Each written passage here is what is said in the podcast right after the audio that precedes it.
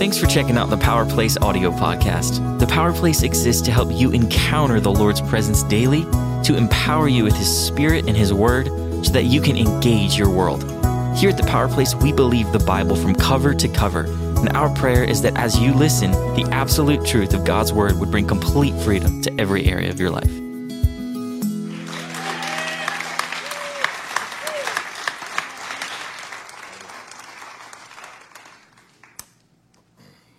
Morning. Can everyone hear me? All right, this is my first time getting to use the uh, fancy headset, and it is dangerous to give a, uh, a South Philly Italian his both of his hands to be able to use. I feel like I need to get all of my stuff out now so that in the middle of my sermon I don't say, "Hey, where's the gabagoo?" hey, Jeet. You know, I feel as South Philly Italians, you can say one sentence but it's in a single word. You say something like, Jeet, J E E T, did you eat? Hey, Jeet, nah, Jew. Easy. So, all right, I got it all out. There we go. I guess we're good the rest of the way. So, as Pastor Greg mentioned, we are getting ready to get our small groups going. Uh, super exciting. One of the things that uh, was tasked, tasked to me when I first started was getting small groups revamped and going again. And I have been fervently praying since January, not just for the groups, but for the leaders of the groups. I asked the Lord, Lord, bring the leaders to me. Don't let me go out and find them. And it was amazingly orchestrated throughout the year as the months went on that every name or leader I would pray for, it was just like, yep, that's right. That's right. And as I would go to those people and say, hey, are you interested in becoming a small group leader? Not only did they say yes, but they would say, I've been waiting for this. I've been just waiting to say yes to this. So it's, I'm super excited, and, and we thought it would be really cool to kick off small groups on this week as we do real. As Pastor Greg said, we don't do fake, and that's one of our core values here. Some of the other core values that we have gone over so far, let's see if you guys have been paying attention the past few weeks. Our first week, we did honor. You remember what we say with honor? Honor up, honor down, all around. Good job. Next, we went over truth. You guys got it. Week after that, our core value of the week was stewardship, and we say, Don't be a stupid steward. That's right. And if there's anyone in here named Steward, I'm sorry, we're not talking about you. Week after that was excellence. What do we say about excellence? Good job. I wish Allie was in here. I would make her say all of these. She always gets them all always mixed up and jumbled. So, Allie, I love you. Week after that, we did unity. What do we say about unity in this house? A house divided against itself cannot stay. You guys are paying attention. And this week, as we've mentioned, and we'll hit it again, and we'll hit it over and over and over again, is real we don't do fake. We believe that real relationships bring real results. And once again, what better way to kick off small groups than real and relationships? In a minute, we're going to get to hear from our small group leaders, but I'm going to talk for a little bit first, if that's all right with you guys. All right, I guess I'll leave. So, real relationships bring real results we do not shy away from the vulnerability or transparency in building authentic relationships. In 2 Corinthians 1:12. And that's another thing real quick to hit on. If you haven't grabbed one of our cards, our core value cards, I urge you to get one of those. Grab two. My wife and I have two on our fridge. We have because it's a front and back, so we have one and then we flip it and we have it next to each other and every day, you know I'm in the kitchen. So every day, as I walk through that kitchen and I go past my fridge, it's right there, right in front of us. And that's how to get it down deep in your heart. So grab one of those. And every core value we have at the Power Place that we came up with is always going to be biblically backed. It's not a man made thing. There's nothing man made about these values. These values are biblically backed and scripturally backed. So just remember that. So 2 Corinthians 1:12 if you have your Bible. Says, Now this is our boast. Our conscience testifies that we have conducted ourselves in the world and especially in our relations with you. Especially in our relations with you. With integrity and with godly sincerity. We have done so relying not on worldly wisdom, but on God's grace. Go back to that scripture in that, in that verse where it says relations. Now, we hone in on that word for a minute, and often times when we hear the word relationship or relations, it can be ambiguous. There could be different meanings for the way that the Bible says relations. And now in the Greek language, there's different words for the word love. Love is oftentimes attached to relationships, but you have to understand the differences between them. You have your eros love. Anyone know what that is? That is your romantic type of love, not what we're talking about in that verse. We have agape love. Agape love is the love the Father has for us and the love that we reciprocate back to the Father. Not what that verse is talking about. We have pragma love, where the word pragmatic comes from. That's a commitment, long term interests. Once again, not what that verse is talking about. So, what is that verse talking about? The most common word for love in Greek is the philia love. That's what that verse is talking about in relations. Philia meaning a brotherly type of love. Actually, one of the cities that we live closest to, Philadelphia, being the city of brotherly love, philia being the first word of brotherly love, and adelphos in the Greek language, meaning brother. Add those together. Quick history lesson you guys know I love history. Uh, William Penn founded the city of Philadelphia to be a place of, in a, in a land of persecution at the time, he founded the city to be a city of religious tolerance, a safe place for brothers and sisters in Christ to be able to come and where religion was able to be accepted. How far we come from that? So, in that verse in Corinthians, it's the brotherly type of love that Paul is talking about with the, Corinth, the, the church of Corinth. Let's skip ahead to uh, 1 Corinthians. We'll go back to 1 Corinthians 11, verse 1. That verse says simple Follow my example as I follow the example of Christ. Follow my example as I follow the example of Christ. But here's the thing here's where we get, have a hiccup, is how do we know who to follow? And we need to be careful with who we allow ourselves to get real with and who we allow to get real with us. Uh, my pop up always used to, my, mo- my mom's dad, growing up in the 60s, he would always say to her, Show me your friends, and I will show you your future. And that always, growing up, my mom, I'm sure Britt and Law, if they're in here, they, they will tell you every day, every week, my mom would say, Show me your friends, I'll show you your future. And it's cool that I'm going to be able now to pass that on to Blake as she grows up to, to, say to her, Show me your friends, I'll show you your future.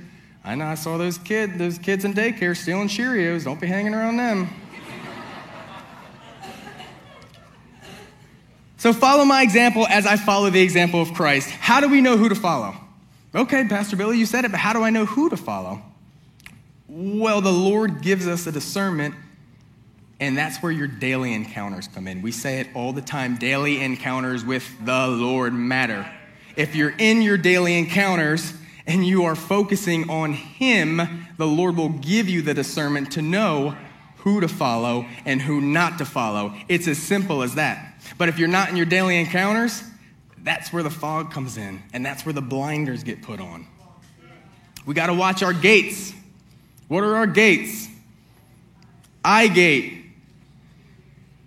you need to know what you're watching on TV, what you're looking at on the internet.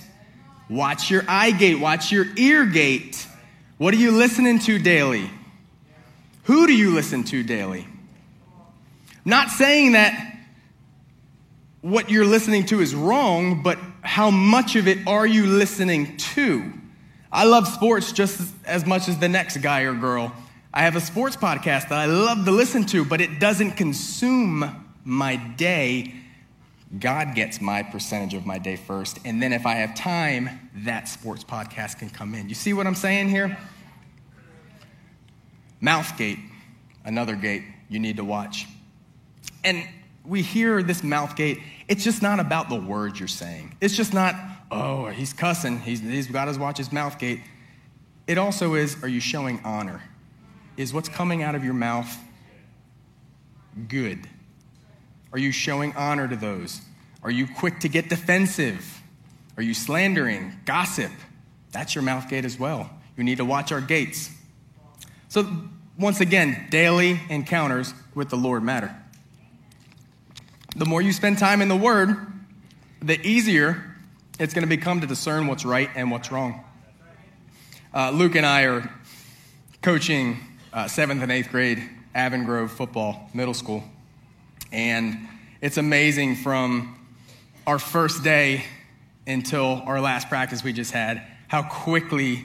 Uh, so I'm coaching the wide receivers, and it's, it's amazing how quickly that they've come from day one to where we are now they're getting better, they're picking up on it. You know, day one, I would say, okay, guys, we're gonna run a go route. Ready? And they'd be like, okay, yeah, yeah, yeah, I'm ready. And we go.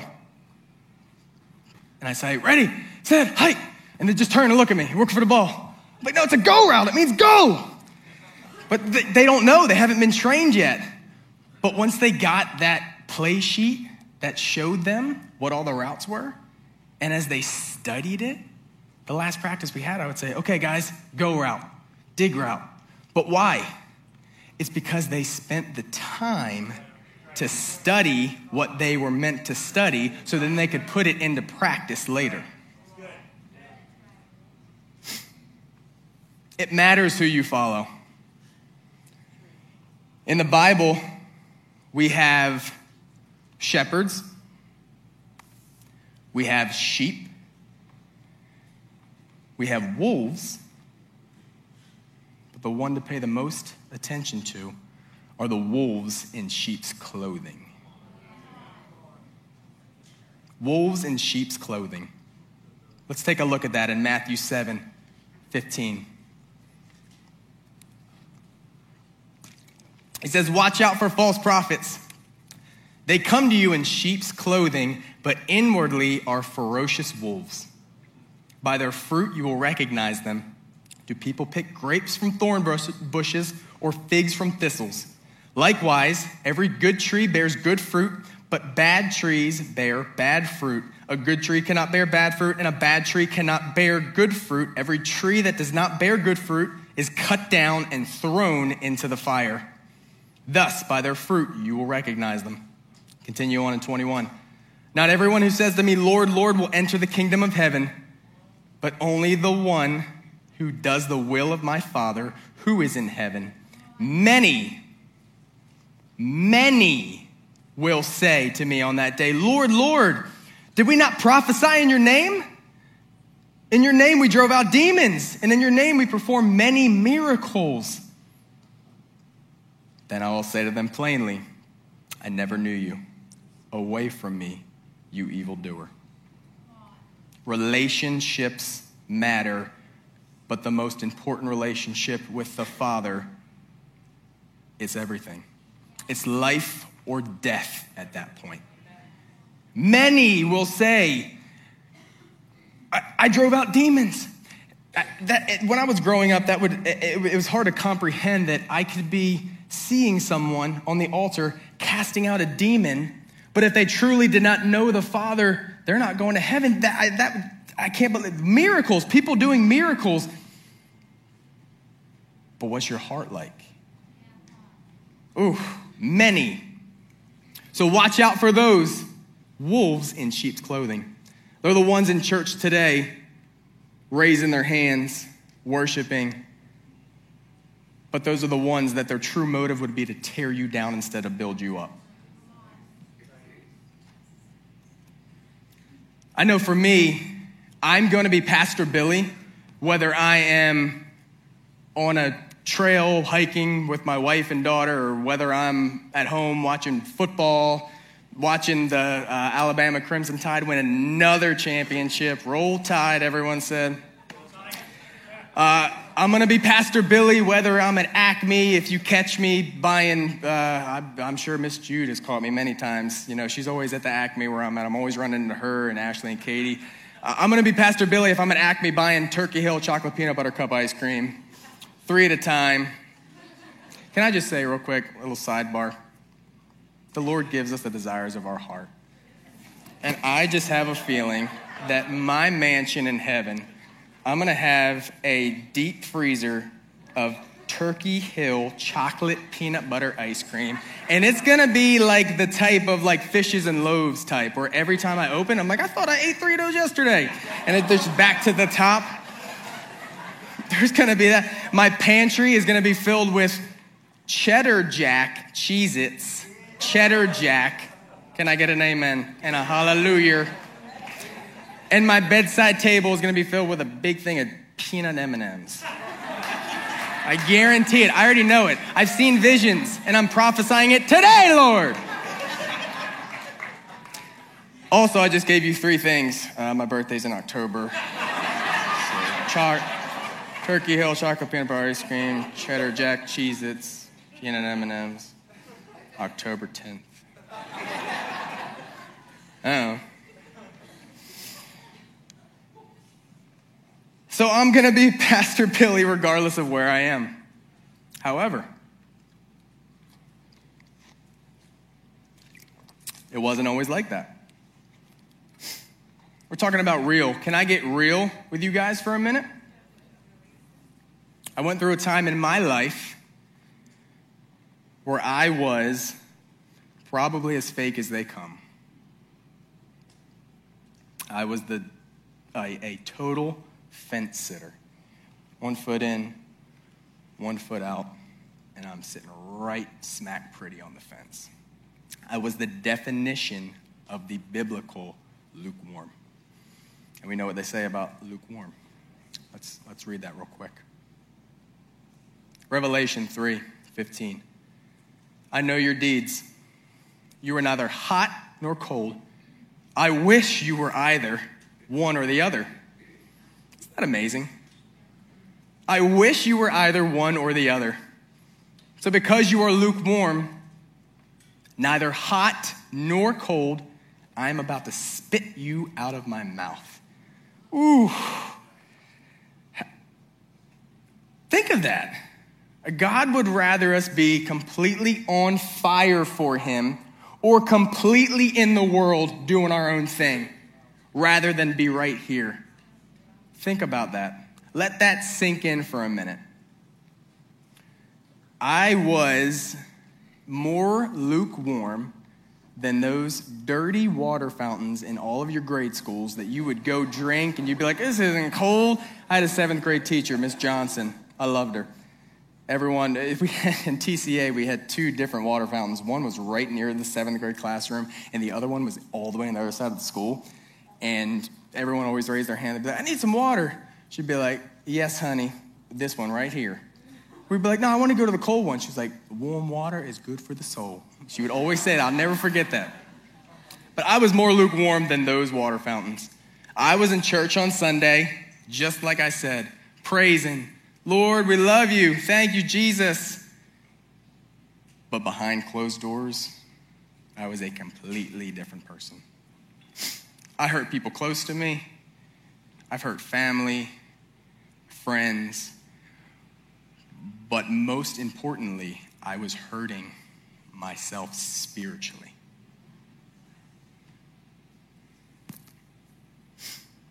I'd also like to venture a guess that there's some of you, those out there today that are in the same exact rut I was once in, doing the same thing. Lord, I love you. Thank you, Jesus. Thank you for freedom, but not that much freedom. Thank you. Take my shackles off. You know, I'll hold the shackle right here just in case I need it. You don't know how to get out, you, but you need to find your freedom today. The Lord wants you to know if you keep going down this same path, it will only lead to destruction. and that's it. And can I say something? And I'm preaching to the choir because I once thought the same thing, but you cannot hide from God. There's no hiding. Can you hide from others around you and can you be fake with others around you and fool them for a little bit? Sure, absolutely. Not from Him. Uh, funny story. Someone's going to take a minute.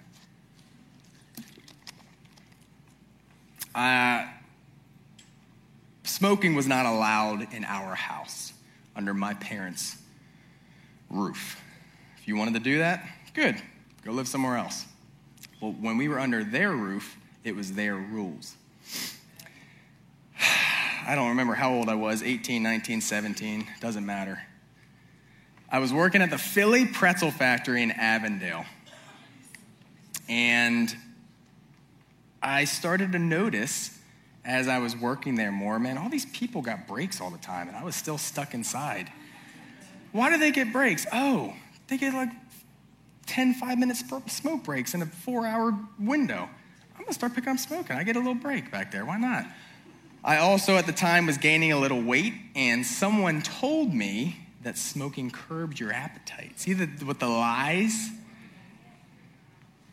So, anyway, I'm back there. I had been doing it a couple months at this point. And my mom decided to surprise me at work. Surprise, surprise. Who loves that? decided to surprise me at work one day, and I wasn't there. And the cashier, not knowing any better, yeah, he's outside on a smoke break.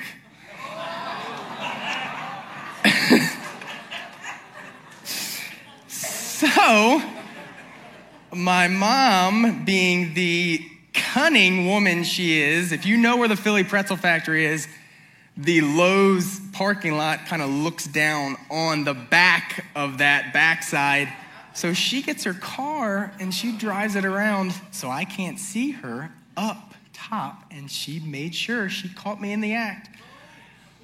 She must have got some patience and wisdom at the older she got, because the Debbie I know back in the day would have ran, would have literally went off-roading, ran her car down, hit the brakes right in front of me, came out, picked the cigarette, burn it in my skin. No, I'm just kidding. She wouldn't have done that.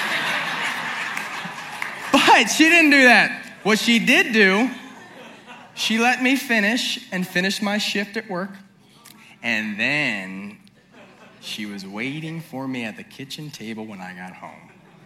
Ooh! I wish she would have just burned it in my arm and been done with. Those kitchen table talks, I had enough of those. I was fake. Talk about fake. Uh, another time, I was uh, with a group of people I should not have been hanging out with. You know what? I'm going down. Steve's going down with me. Steve was with me. Steve Weatherby was with me. Steve, we were young. He didn't even know Jess back then. I didn't know my wife. We were with a group of people we should not have been hanging around with. I love you.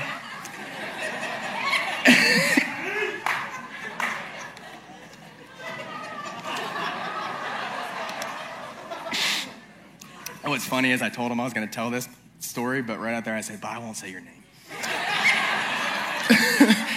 Sorry, but I love you.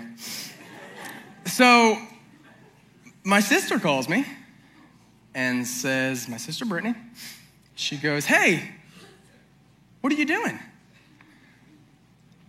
Fake Billy comes out. Oh, Steve and I are, uh, we're at home. Uh, we're, you know, we're getting ready to play some video games. She goes, Oh, okay. That's interesting um, because Isaiah just passed you on Route 1. he saw who was in your car, and uh, we're going to have a chat. Ooh.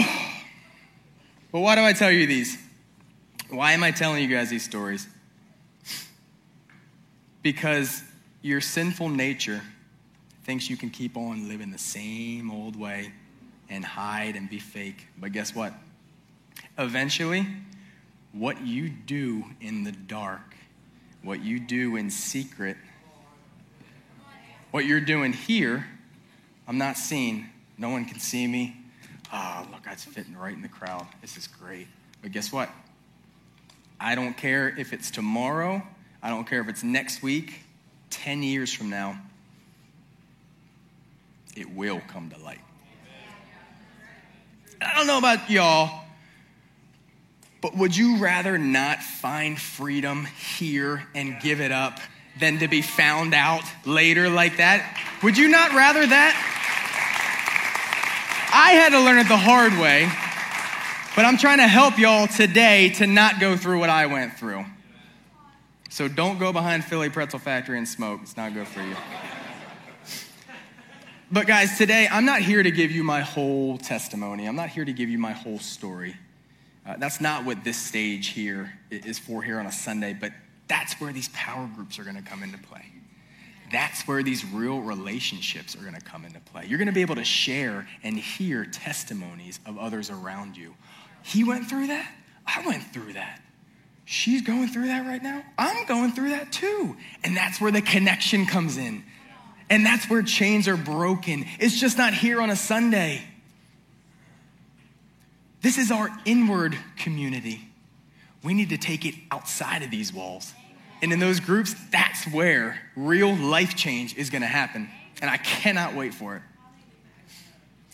I'm also here to let you know today that just because you once were lukewarm, you can find freedom in Him. The Lord gives us tests. Some we pass, some we fail multiple times, but that's okay because each test we go through, whether it's a pass or fail or barely get by, it becomes our testimony. And we use our testimonies for life change. See, the Lord takes what the enemy meant for evil and he turns it for good. Genesis 50, verse 20. It says, You intended to harm me, but God intended it for good to accomplish what is now being done, the saving of many lives.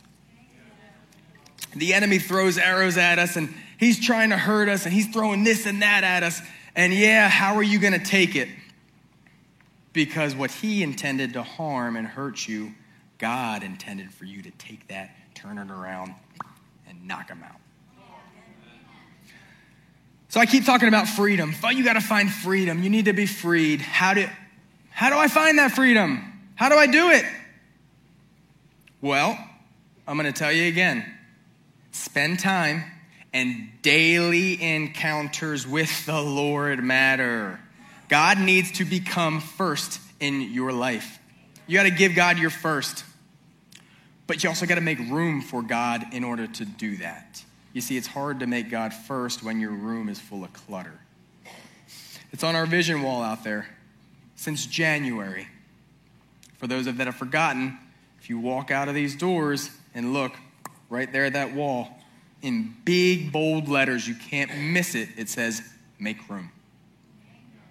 You got to make room for God. God doesn't want just a corner of your room where he can sit and kind of look at you and there's a whole bunch of stuff in between you and God. He wants the room.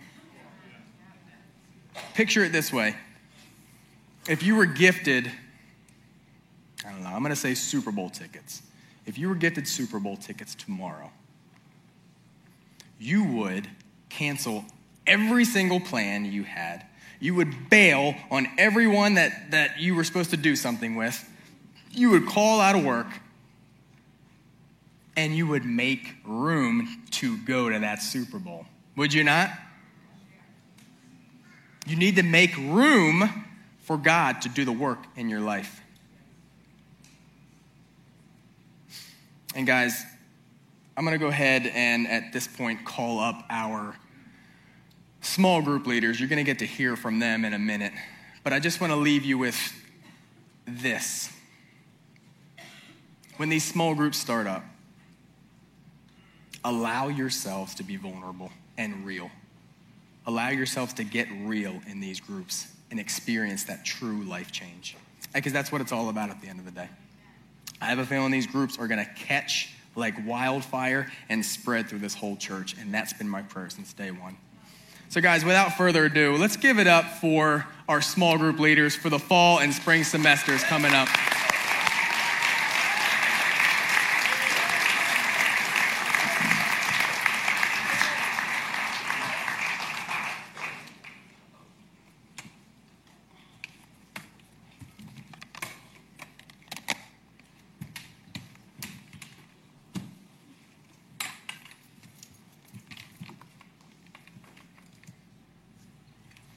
All right. Let's give it up one more time for them, guys.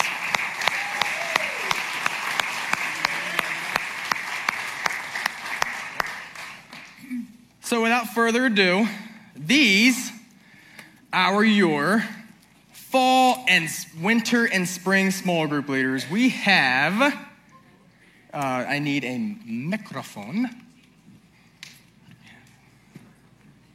There it is. Let's go down the line and first and last name, just introduce yourself really quick. Debbie Grandizio. Bill Grandizio. Taylor Della Rocca. Carmen Della Rocca. You got another one? All right, reach him. Kim Brown. Tim Brown. Stephanie Fisher. AJ Fisher. All right, let's give it up for him. You can just keep it down there. So, what better way to kick off small group signups than to get to know your leaders a little bit? Because if you're able to, like I said last week, relate to them, it's going to be easy for you guys to receive from them. So, AJ, you got the mic. We're going to start with you and we'll just kind of go this way. Question one, we're going to keep it easy. How long have you been married? And how did you meet each other? Wow. Okay. So. yeah. Pass.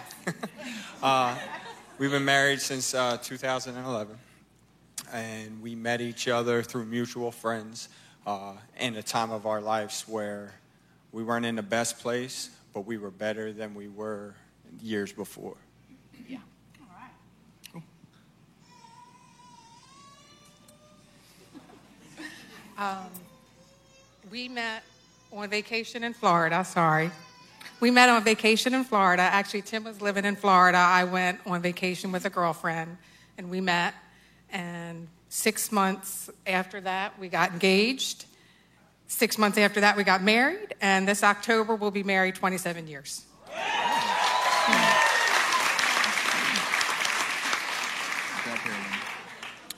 My girlfriend and I were at break in the cafeteria, and one of the doctors, well, he wasn't a doctor yet, Sonny the Bee, invited us to his friend's 21st birthday party. And he was the friend at the 21st birthday party. I was not going to go.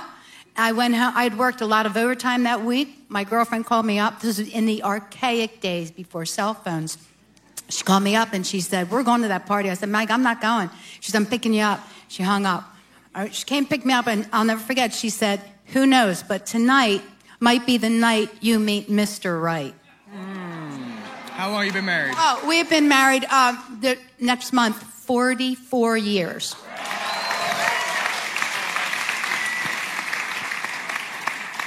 Um, we've been married for three years, and we met at our church. I was their worship leader, and I was giving our team vocal lessons. So, yes, Carmen can sing. Um, so, we met at our old church, and we've been married for three years. No, you're going to Keep keep it? it. Yep, Okay. keep it there. Okay, great. Next question. I feel like this is like a dating game. Bachelor number one.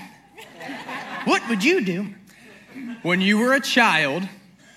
What did you want to be when you grew up and why? All right, so for me, from the time I was like five till like nine, I wanted to be a professional baseball player. And then when I was like 10, I realized that I wasn't athletic and I wasn't coordinated. So that quickly went out the window. My childhood dreams were crushed. And um, then in like eighth grade, I was introduced to construction and I just went for it. And uh, that's what I do now. So. Awesome. If any of you know Carmen, he's very uncoordinated, and he threw out his back during Gaga Ball with our youth group. Here. um, I wanted to be an event planner because I love planning, and I'm just psycho. So there it is. Similar to Carmen, um, my passion was baseball ever since I could put a glove on and throw a ball for the first time. So my um, dream was to be a major league player. Specifically, I was going to be the shortstop for the Philadelphia Phillies. Um, but unfortunately, a guy by the name of Larry Bowa got in line ahead of me and took that job. So God redirected my course. I wanted to be a nurse. I'm not a nurse.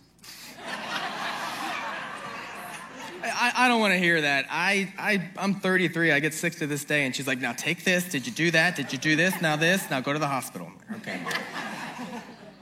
Um, I wanted to be a teacher, and it was mainly because my third grade teacher, Miss Howard, was just, um, she just impacted me. So, yeah, but I'm not a teacher either. So, well, I am. I do. I teach my children, and so, yeah, yeah. Cool. Guys, this was not a question to see their failures, I promise. I wanted to show you just a little bit behind the scenes. NBA. Timmy Brown, NBA. Never made it though. Uh, yeah, I just love basketball. Uh, Pastor Greg, you know, I know you're a big basketball guy, and I remember when I where I was when I watched uh, Larry Bird play Earvin Johnson in the championship, the '84. I just grew up in a golden era of, of basketball, and uh, college basketball was very different then, and uh, just wanted to be an NBA player, but uh, I- wasn't dunking too well back then. So anyhow. I wanted to be a marine biologist when I was younger. Um, I love the ocean, but I am terrified of sharks and fish and everything else. So that didn't work out really well for me. Growing up, I was around contractors and construction, so I, that is what I wanted to do uh, when I got older. It was just kind of ingrained in me, and that's what I'm doing. Cool. Love that. All right, AJ, we're going to start with you. What is the biggest way that you have changed from your adolescence until now? maturity, maturity, and uh, finding a place uh, that I could remain teachable. When I was younger, you couldn't tell me anything. I had everything figured out. I knew everything, and I was not open to be taught. And now, through wisdom, through people teaching me and being hard on me through those times, being mature and being teachable is one of the biggest lessons I've learned. Um, I think for me, it was just becoming more vulnerable and open.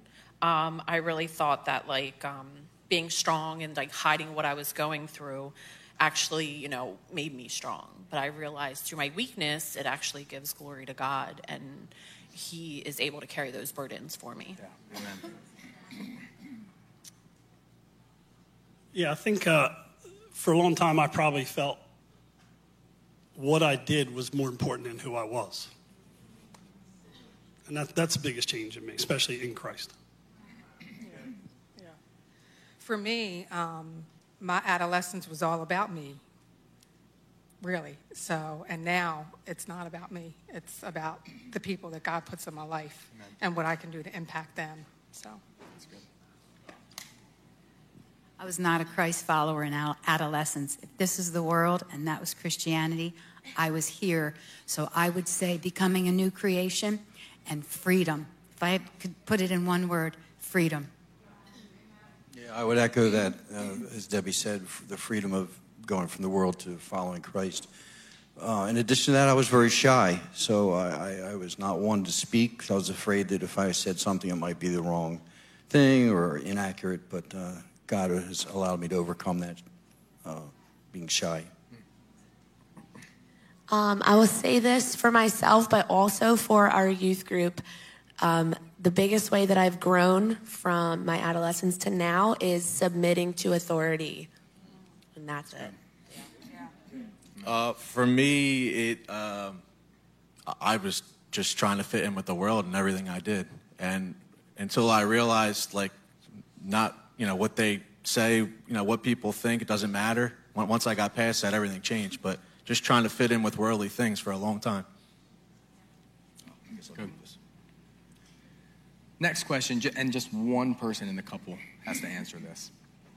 What has been your favorite vacation or road trip that you've ever taken together? Uh, just last May, we went to Florida. It was it was a really cool trip. We went around Tampa. We spent a couple days in St. Petersburg, and then uh, Taylor's never been to Disney, so we went to Disney. Thank God we went before. You know, we'll probably never go back with all the, you know, you can't even go. They might think I'm a princess walking through there. I don't know, but uh, you know, so, so we, we got we got to experience that together.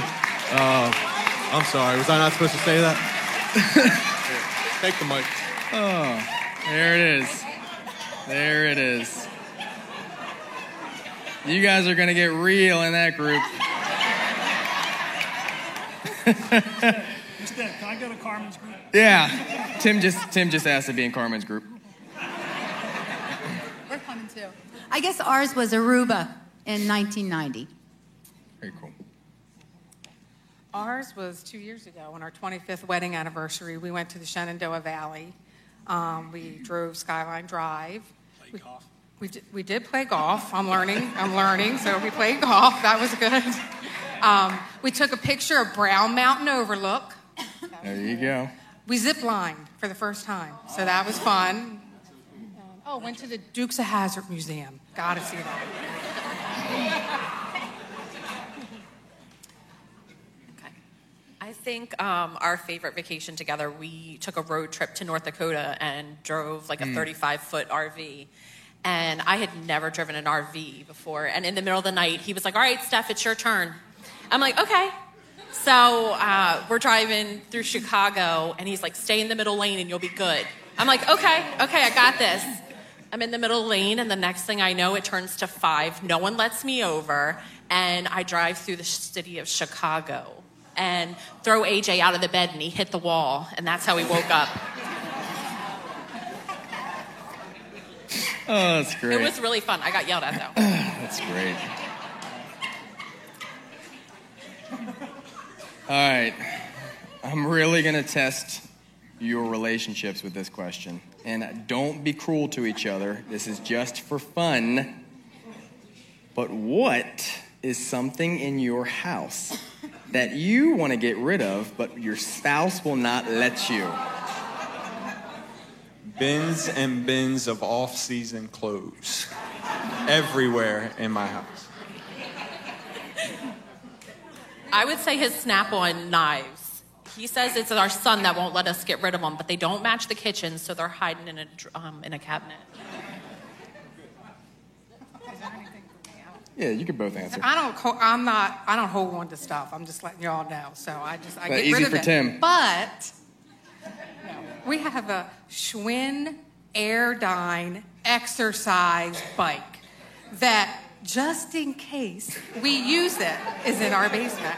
Broke. Wait. So it gets better because the seat. There's no cushion on the seat. So I get tired of looking at the Schwinn Airdyne bike, order the other day on Amazon a new exercise bike because just in case we use it, which has not been put on yet. So there you go. Oh, that's great. That's great. Everything in the basement, including his Gumbies and Boy Scout patches. You, you found them? I thought I hid them. She's right. There's probably a lot she can get rid of for me. But oh. honestly, for her, That's great. I, I can't think of one thing. She's a minimalist. Um, yeah, so that's it. Your dog. So I actually got rid of it yesterday. Uh oh. It was his truck. so I won, so. Uh, we're still in the hoarding stages of our marriage. So there's, there's a lot of stuff we need to get rid of, but, uh, you know, probably for me, it's the ginormous soaking tub that takes up 75% of our bathroom. Uh, that's, that's really it. Oh, that's great. Next question. What is something that you are really passionate about? And say something other than small groups. Tim. So I recently uh, enrolled in uh, Isaiah Hollis's lawn care uh, committee.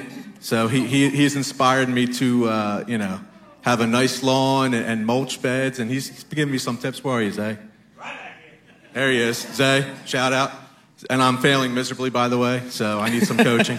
uh, but weeds everywhere. It's terrible. Uh, the other thing, in all seriousness, uh, the online ministry is a huge passion for me. Um, that's how we found the Power Place, and um, just so passionate about being able to reach the community outside of these walls, and, and that's, that's really big for me. Um, so just normal things. I love espresso. I love cooking. Um, and I brought my tissues just in case because I'm an emotional mess with school tomorrow. Um, I'm really passionate about teaching our kids and training them, and I'm really excited about that and just getting to see them grow. Um, I love having students in my life, I love relationships with them. I'm super passionate and excited for school tomorrow.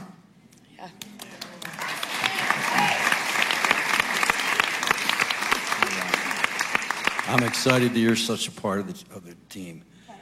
In my many years, I've had many callings, um, and some I believe I've fulfilled well, others maybe not so well. But right now, today, the most recent calling in my life is for the academy, and that's my biggest passion. Um, be it without a doubt, without a measure. Um, I can't wait. I'm so excited. Um, this is this is huge for me, and and for the calling on not just me, but for those that are going to be joining uh, in this academy. It's just awesome. I'd have to agree with Taylor and Bill. Um, about five years ago, on a Friday night service, I was in the back with some of the grandkids, and the Lord had shown me a vision of an hourglass, and there was only a couple grains of sand left. And he said, It's soon. It's soon. Share. So, my passion to tell people, to share with our grandkids, and go deep, um, that is my greatest passion now. Amen. For me, which I know sounds cliche, but it's being a wife and a mom. And I have young adult children, and this season of their life is it's just so important and i just feel strongly that me pouring in right now um, you know we think about little children we got to pour and raise them up in the way they should go but this season of their life is just as important than you know when they're little so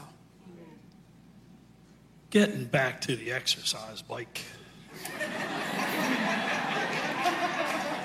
My clothes are on it. I can't get rid of it. Okay, just kidding. So, you know, I'm passionate.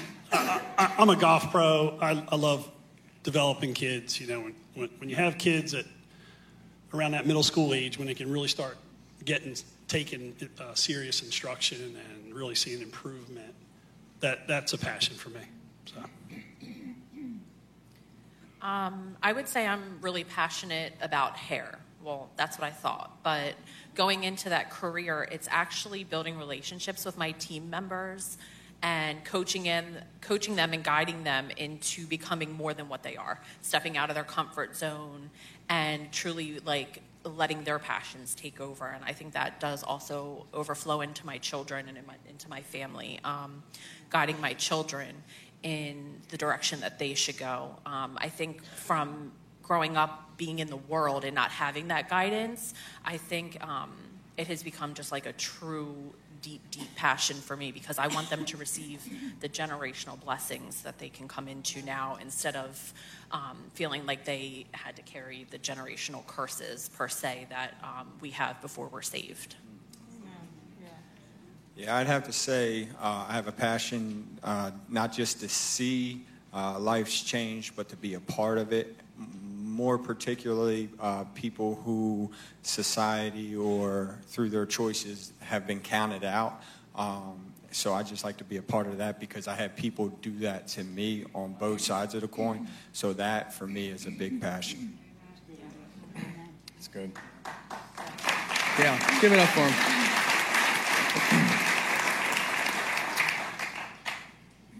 What is one memorable quote or scripture that has greatly impacted your life?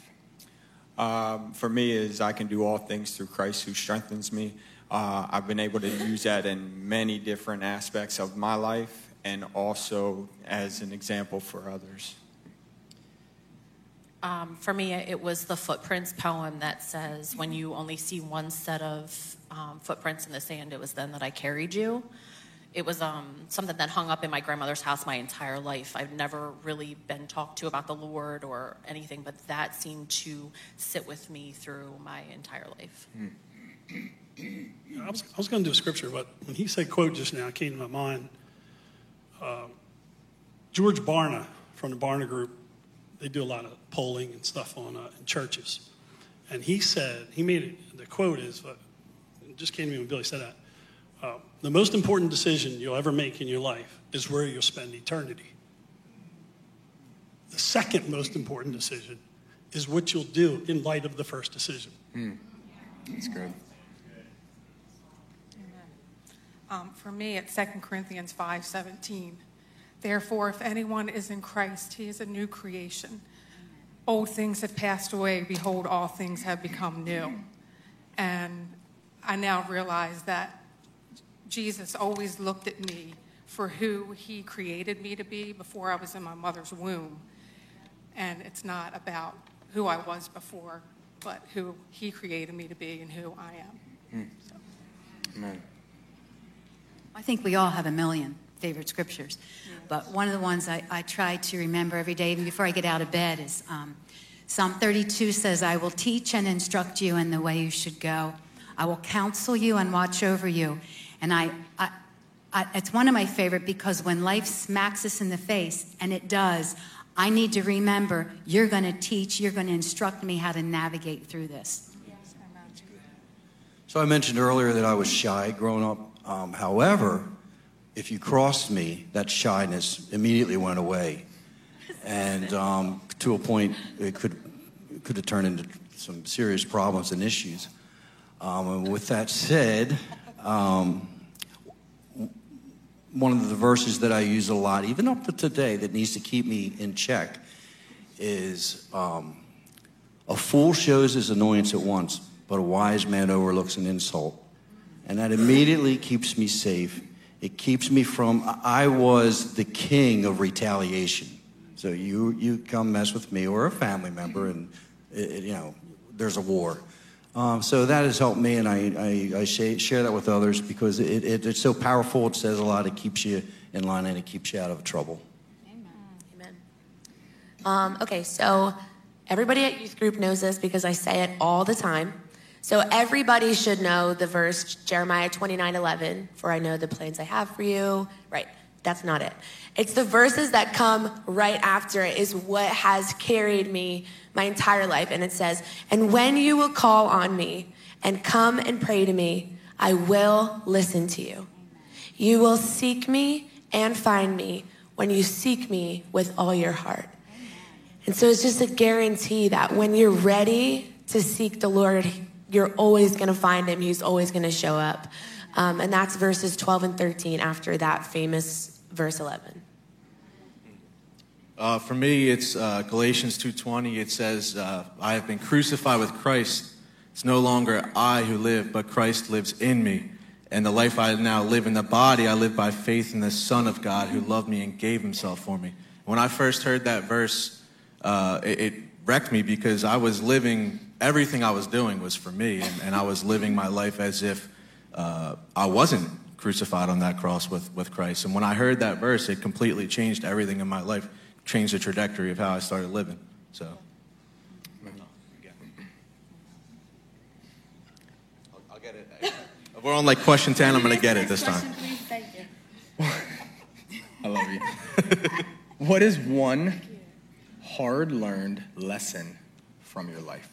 Oh, I'll just keep it simple for me, just realizing that God's way was so much easier than, than the way that I was living. So, that's it. Mine's not spiritual. Um, after marrying him, I realized how much, like, how frugal I am with things. I love anything cheap, and if you know me, I love anything free. Um, so the lesson I learned was buy once, cry once. That's it. I like it. No, don't. No. Too many to share. What's the question again? What is one hard learned? This is like this is like deja vu. Like I was in your position, you were me. What did you say again, Mom? what is one hard learned lesson from your life? Taking care of this right here, Mm. my mouth. That's good. For me personally, that um, man can never fill the hole in your heart. For me, it would be uh, be codependent, not independent. I learned everything the hard way, so it's really hard to pick one. Um, but I think, you know, not listening or seeking advice from anyone, but always going to the Lord first. Um, he'll always have an answer for you, and it'll be the best one for you because the people that give you advice aren't always giving you what's in your best interest, but maybe theirs. Yeah, I also learned everything the hard way, so that was the biggest lesson for me is that I don't have to always learn the hard way. That there's someone went through it before me. That if I'm willing, they can pour into me, and I don't have to go that way. It's good. Wow. Last question. It's a compound question. You can either answer both or just one or the other. It's what is your favorite part about small groups? And what do small groups mean to you? Uh, I'd have to say uh, my favorite part and what it means is the hunger uh, for more of God. Um, and that pretty much, yeah, that's pretty much it. Yeah, I'm excited for small groups um, to be glorifying the Lord, to really be having real conversations and building relationships one another on a really personal level, and teaching and also being taught by the people that are going to be walking into our homes. Yeah, so I think, uh, Billy, read that second part again. What is your favorite part about small groups? And what do small groups mean to you? Yeah, small, group, small groups mean everything to me because uh, if you don't know my story, I accepted Jesus Christ by, by putting my hand on a television screen. I put my hand on a television screen. And two weeks later, I was at a small group and I accepted Christ officially there. And I was at small group before I ever went to church. So I went from putting my hand on a TV screen and saying a prayer that the preacher asked me to pray. It was Oral Roberts. And uh, found myself in a small group. Kim and I are not emotional people, by the way, at all. I mean, we really don't get emotional. But, I mean, this is a new thing for me, crying. But, so be prepared. The other thing is, the other thing is, look, I'm a coach and a teacher, and I think I, I want to say this. I, th- I think it's very important uh, with this question.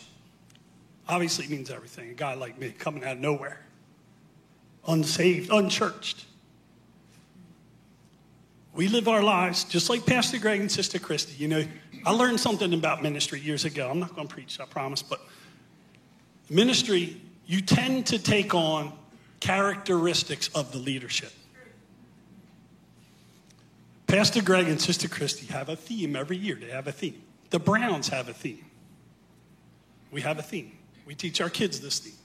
And small group, we've been, in, we've been doing small group for 20 years. So small group has actually helped me filter this, and we developed this over time, this theme, okay? And we call it the four eyes. Every Christian should, in my opinion, this is Tim Brown here, you have intimacy, inventory, integration, and impact. And we live that. That should be the driving motivation. Small group checks every box. You get the intimacy, like you heard up here, how he didn't have to do it alone. He doesn't have to do it the hard way. And uh, you get that intimacy. And then you build an inventory of the word so that when that situation, when someone crosses the Godfather over here, when someone crosses him, he's got a scripture verse, so he's integrating it, and then that becomes a supernatural response, and the next thing you know, you got an impact. So that's what we base our lives on. In small group, the coolest thing about this is in small group, they call us leaders. we learn way more than you guys. I'm telling you. I mean, we're good. And that, that's just a blessing, an extra blessing from, from uh, you know, uh, sto- sowing your time and, and, and your talents and techniques. But anyhow, so Billy, thank you, man. Yeah. Ditto. I guess mine is one of the core vows unity, core values unity, um, friendship. You're able to delve more into the word and share, and um, friendship. So that's, and I always, I always learned better in smaller classes. So um, that's what small group means to me. Good. Yeah, definitely unity. And small groups brings a setting like no other. Um, it brings more of a family type setting where you can get together, get to know one another in a deeper way, break down the walls, um, do sharing. You know, what does fam? What does a good family do? They build one another up. They listen to one another. They provide counsel. They provide insight. They provide encouragement, or they may provide um, uh, some correction. You know, whatever it is, and, and you need to get to that point where where you can have those relationships. And, and, and at the end, you know, we say it over and over iron sharpens iron. So when we all leave at the end of our, our time together, where we just become that much greater ambassadors for the Lord. Yeah, that's great. Um, we're super excited to be um, a part of the young adults ministry this upcoming fall because I think it's such a pivotal age where we see in a lot of churches where young adults they like they just tend to stray away at this age, become and do their own thing. Maybe they'll return in their 30s. But this age is so pivotal because this is the generation that we are called to reach. Um, and that is really going to shape the culture of our church and what's to come. Um, so we're super excited, and what it means to me is it means ignition. And one of the things that we felt on our hearts before Billy even asked us for young adults was just a consecration, getting ready for him to come back. Like, what does a bride look like? She looks spotless. And so it means for us to pursue holiness in a new way, in a deeper way, in a serious way, getting rid of the clutter. Um, it means uncharted growth. It means getting real. It means that there's no more excuses. We're calling each other out. We're making sure that sin doesn't get slid underneath the rug. Um, and it just means real relationships, like we're talking about, and not saying things are okay when they're not. You know, really getting real and making sure that there is an ignition, a, a, fire that is fanned into flame constantly for our young adults so that we can carry the church into where it's going to go for our future. Yeah, and we need to be the example for all these kids that you guys saw up at this altar. That young adults, we're, we're the generation that's going to reach our hands out to those guys and say, hey, come on, this is, follow us. Like, this is how we're doing it. Don't, don't follow what the TikTok's saying. Follow, come on, let's go. So, don't get me started on that one.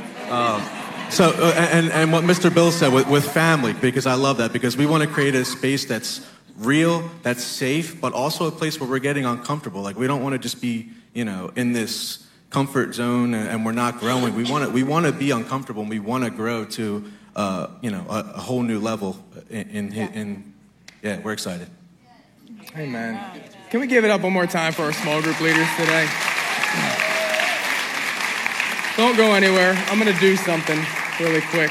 If we could, can I have Fishers over here facing the crowd on the, on the ground? Browns here, Grandizios, and then Della Rocco's over here.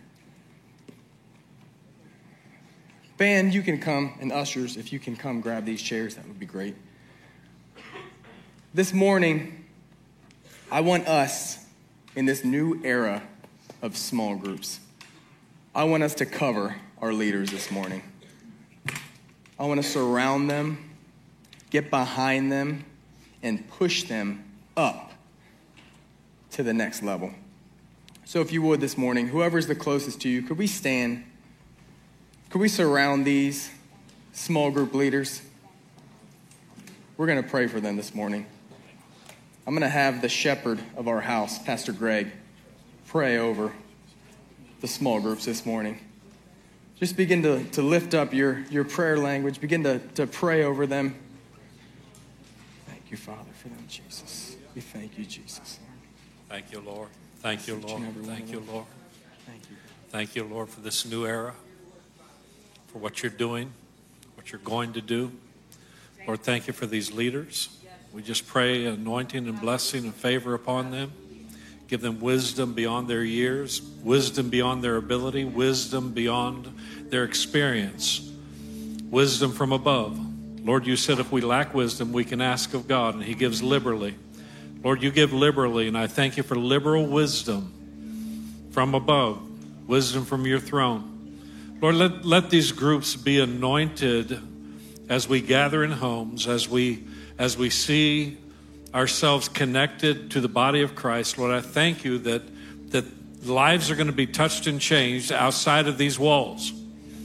Hallelujah. Hallelujah. Thank you, Lord. Thank you, Lord, for all you're doing and all you're going to do.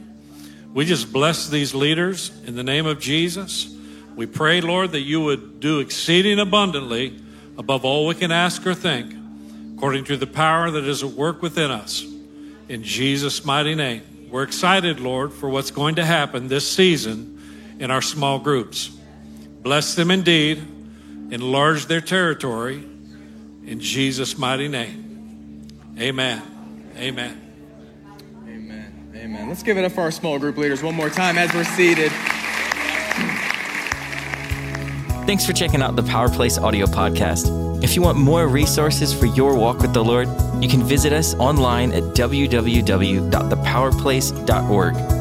You can check us out on YouTube and Facebook at the Power Place Church if you want to watch the service online. And if you want to give, you can text any amount to 84321 or visit the church website.